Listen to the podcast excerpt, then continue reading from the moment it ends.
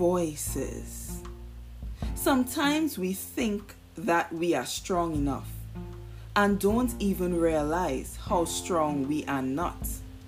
We let our guards down so many times, playing superhero in villain town. But remember that villains rule in their own town. So find your place of refuge because I've found mine. Listen to the right voices. Allow God to speak.